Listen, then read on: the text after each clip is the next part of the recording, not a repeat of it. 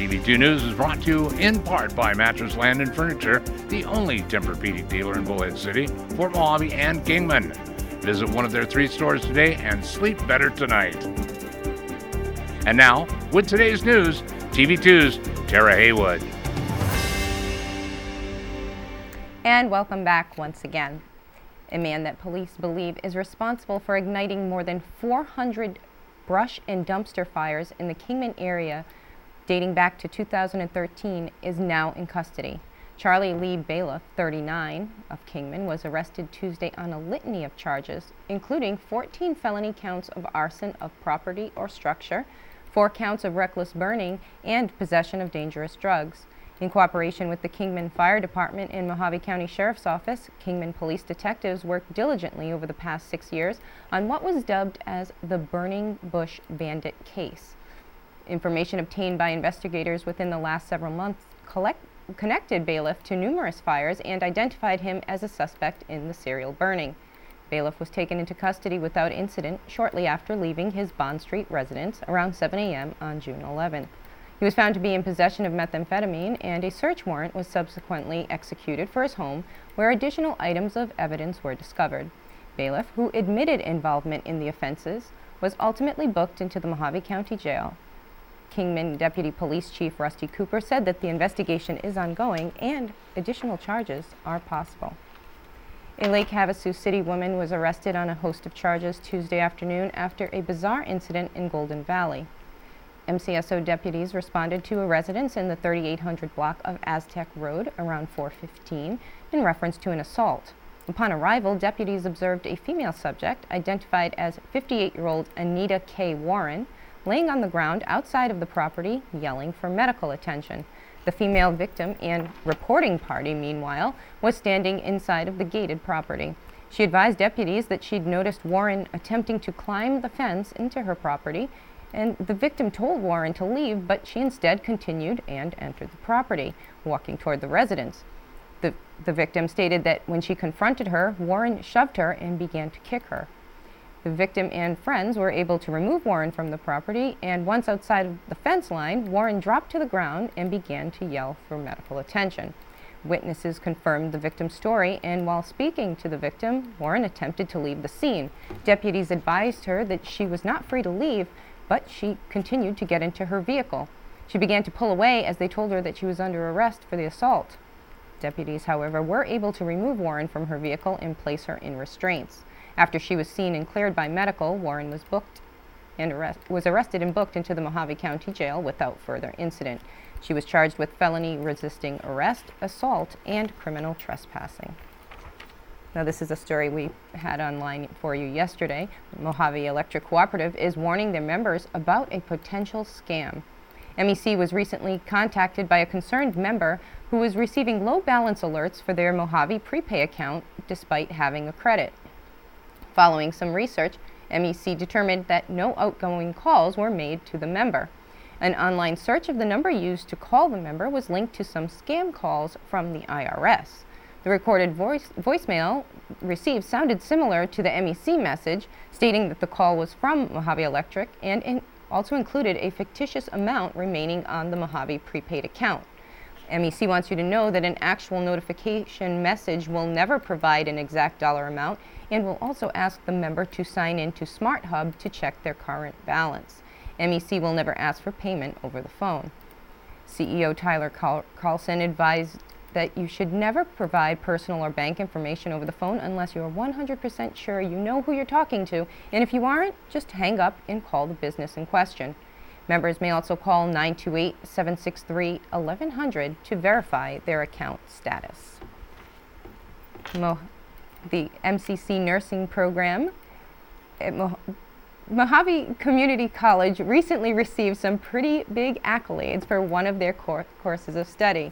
According to the highly acclaimed website in rncareers.com, MCC's registered nursing program is one of the best in the country.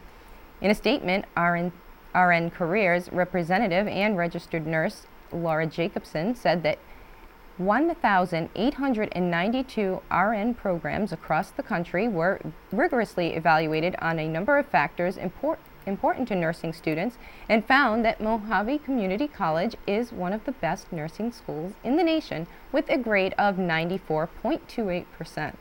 Out of more than two dozen nursing programs in Arizona, the site ranks MCC among the top three. Two factors that help push the college to the top of the rankings are national board exam pass rates and job placement rates for graduates. Nearly 100% of recent MCC registered nursing graduates passed their national board exam on the first attempt, and the college has a 100% job, job placement rate for its graduates. Jacobson also added that nurses are the backbone of the healthcare system, and preparing great nurses is something that they'd like to acknowledge Mohave Community College for doing so well. MCC Director of Nursing Programs June Weiss said that they are honored to be recognized among the best in the country and that staff and faculty deserve a huge thank you for their intent focus on students. The MCC nursing program is currently accepting applications, and you can call 1 866 Mohave CC for more information. And by the way, registered nurses in Mohave County earn an average salary of 72000 $250 per year, according to the most recent salary data provided by the Department of Labor. Officials at Lake Mead National Recreation Area have a message for those of you out there who are looking for a last minute Father's Day gift. This Father's Day, they're asking you to skip the necktie and give dad a life jacket. Over the past five years, five men have lost their lives at Lake Mead and Lake Mohave during Father's Day weekend. In all five of those accidents, none of the men were wearing a life jacket. Christy Vanover, Park Public Affairs Officer, said that when they ask why people don't wear their life jacket, they hear the same answers over and over. So, in an effort to stop the heartbreaking pattern of visitor fatalities this Father's Day, they'd like to break the myths surrounding life jacket usage. Popular, popular excuses for not wearing one include they're for kids, I'm a good swimmer, they're too bulky, and or I'll use a raft or other inflatable. TV2 recently had the opportunity to spend the day on Lake Mead with area officials who debunked these beliefs and emphasized the importance of every single person on board wearing a properly fitting life jacket. Life jacket, a wearable life jacket for every person on board.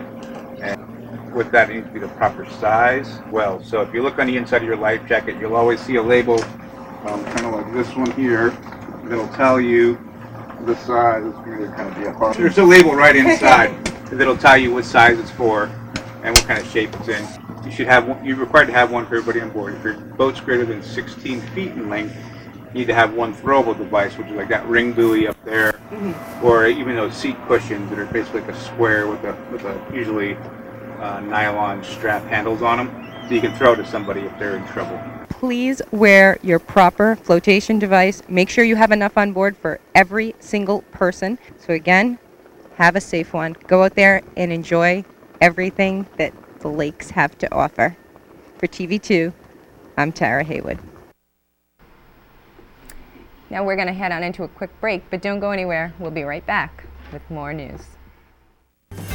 TV2 News is brought to you in part by Mattress Land and Furniture, the only Tempur-Pedic dealer in Bullhead City, Fort Mojave, and Kingman. Visit one of their three stores today and sleep better tonight. Welcome back once again. Now, this next bit is something that we touched upon with Metro Lieutenant Hughes earlier. Clark County officials are reminding the public that the You Light It, We Write It interagency effort to crack down on the use of illegal fireworks in the Las Vegas Valley will resume over this year's 4th of July holiday. Only fireworks labeled safe and sane are allowed, and only from July 1st through the 4th in unincorporated areas of Clark County when locally licensed and inspected fireworks stands are permitted to sell them. Teams of police and fire inspectors from the county will be fanning out in local neighborhoods over the July 4th holiday to crack down on the possession and firing of illegal fireworks. Offenders caught using the, the illegal fireworks may be subject to citations of up to $1,000 and possible disposal fees. As part of the It, We Write It effort over the July 4th holiday, the public is encouraged to report illegal com- firework complaints online at www.ispyfireworks.com instead of calling 911 or 311. In 2018, the iSpy site logged more than 25,000 complaints. The public may call 311, the police non emergency number, to report the illegal fireworks, but callers are asked to exercise patience, especially on busy nights like the 4th of July, when dispatchers naturally must prioritize emergency response. Here's more information on the You Light It, We Write It campaign. Illegal fireworks cause too many injuries, too many fires, and the noise scares pets and can be disturbing to veterans and those suffering from post-traumatic stress disorder. Illegal fireworks also pollute our air. This year, we are cracking down on illegal fireworks. This 4th of July, we will have officers assigned to enforce the laws against illegal fireworks, and we are issuing citations. You could be fined up to $1,000. We can't be everywhere, but don't risk it. You light it, we write it. Each year, fireworks cause an average of 18,500 fires in the United States, 13,000 injuries, and $43 million in property damage. An Australian couple vacationing in the area had a bit of a scare on Tuesday morning after attempting to drive to a remote campsite location that they'd read about on the internet. Mohave County Sheriff's Office received a call from a 29 year old male and a 27 year old female who'd become stranded in their rented 17 foot camper van. While trying to get to their destination, which was off of Sycamore Camp Road, they'd gotten stuck in a sandy wash. Since the area had no cell phone service, they began to walk out along the road they came in on from until they had cell service once again and could finally make a call for help. Search and rescue responded to the area and thankfully located them uninjured with plenty of food and water. The relieved couple was safely brought to the command post. Now, speaking of search and rescue, this is a perfect segue into our next story. We briefly mentioned this earlier in the week, but the Mohave County Sheriff's Office is looking for dedicated citizens who are willing to volunteer their time as members of either the Sheriff's Posse or the Boating Safety Officer Program. Both of these opportunities offer training to volunteers in defensive driving, prisoner transport, radio usage, traffic control, and basic Arizona law. The Sheriff's Posse members are active in the community and assist deputies with low priority calls for service and duties such as traffic control at crash scenes and special events throughout the county. Posse members make positive interactions with the community and are provided marked sheriff's vehicles for use while performing their duties. They are current there are currently positions available throughout Mohave County. The MCSO Boating Safety Officer Program is based out of Lake Havasu City, but volunteers provide assistance on lakes and rivers throughout the county. BSO members aid boaters and swimmers when necessary. They provide perimeter control during incidents on the water. They ride and work with Division of Boating Safety deputies and make positive contacts with the boating public. Volunteers are provided a marked Mohave County Sheriff's Patrol watercraft for use during their duties. The Sheriff's Office says that these programs are instrumental to their agency and the tremendous dedication shown by volunteers helps to keep the county safe. Now, if you're interested in becoming an elite member of the, the Mohave County Sheriff's Posse or Boating Safety Officer Program, you have to be at least 18 years of age, pass a background check, and you can pick up an application at your local substation or download it from the Mohave County website. You can also contact Volunteer Services Coordinator Sergeant Kyler Cox for further information at 928 293 1856.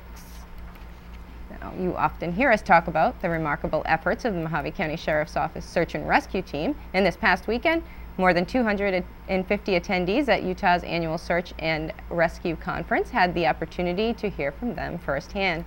MCSO joined more than 20 law enforcement agencies from across the state of Utah and representatives from the State Parks Department, National Guard, and Medical Examiner's Office for a wide variety of classes, including wilderness first, first aid, drone use and search and rescue, splinting and packaging of patients, mechanical advantage haul systems, knots, helicopter landing zones, gear packing, and more.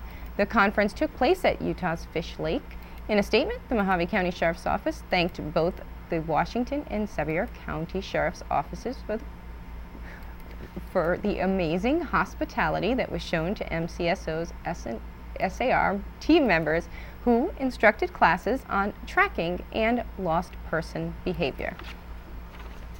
Bullhead City Police Department congratulated one of their finest earlier this week. Officer Dale Osborne officially hung up his helmet and handcuffs on Wednesday and retired after more than 32 years with the department. Osborne began his career in law enforcement in Southern California in 1981 and joined the Bullhead City Police Department in 1986 after a short time with the Parker Police Department. He spent the majority of his career as a motor officer in the traffic section and also served as a field training officer, a firearms instructor, and an accident reconstructionist. Osborne, who was named Police Officer of the Year in 2009, was also part of the dive team and a past member of the Tactical Response Unit. Police Chief Brian Williamson had the following to say about the longtime officer. Dale Osborne emulates the values, ethics, compassion, and professionalism that it takes to provide the community the type of law enforcement service that they deserve. I am thankful for everything Dale has done for this community and department. He will be missed, but he has certainly left his mark. Osborne said that he looks forward to traveling around the country in his retirement. Congratulations, officer. And that is a look at this morning's news.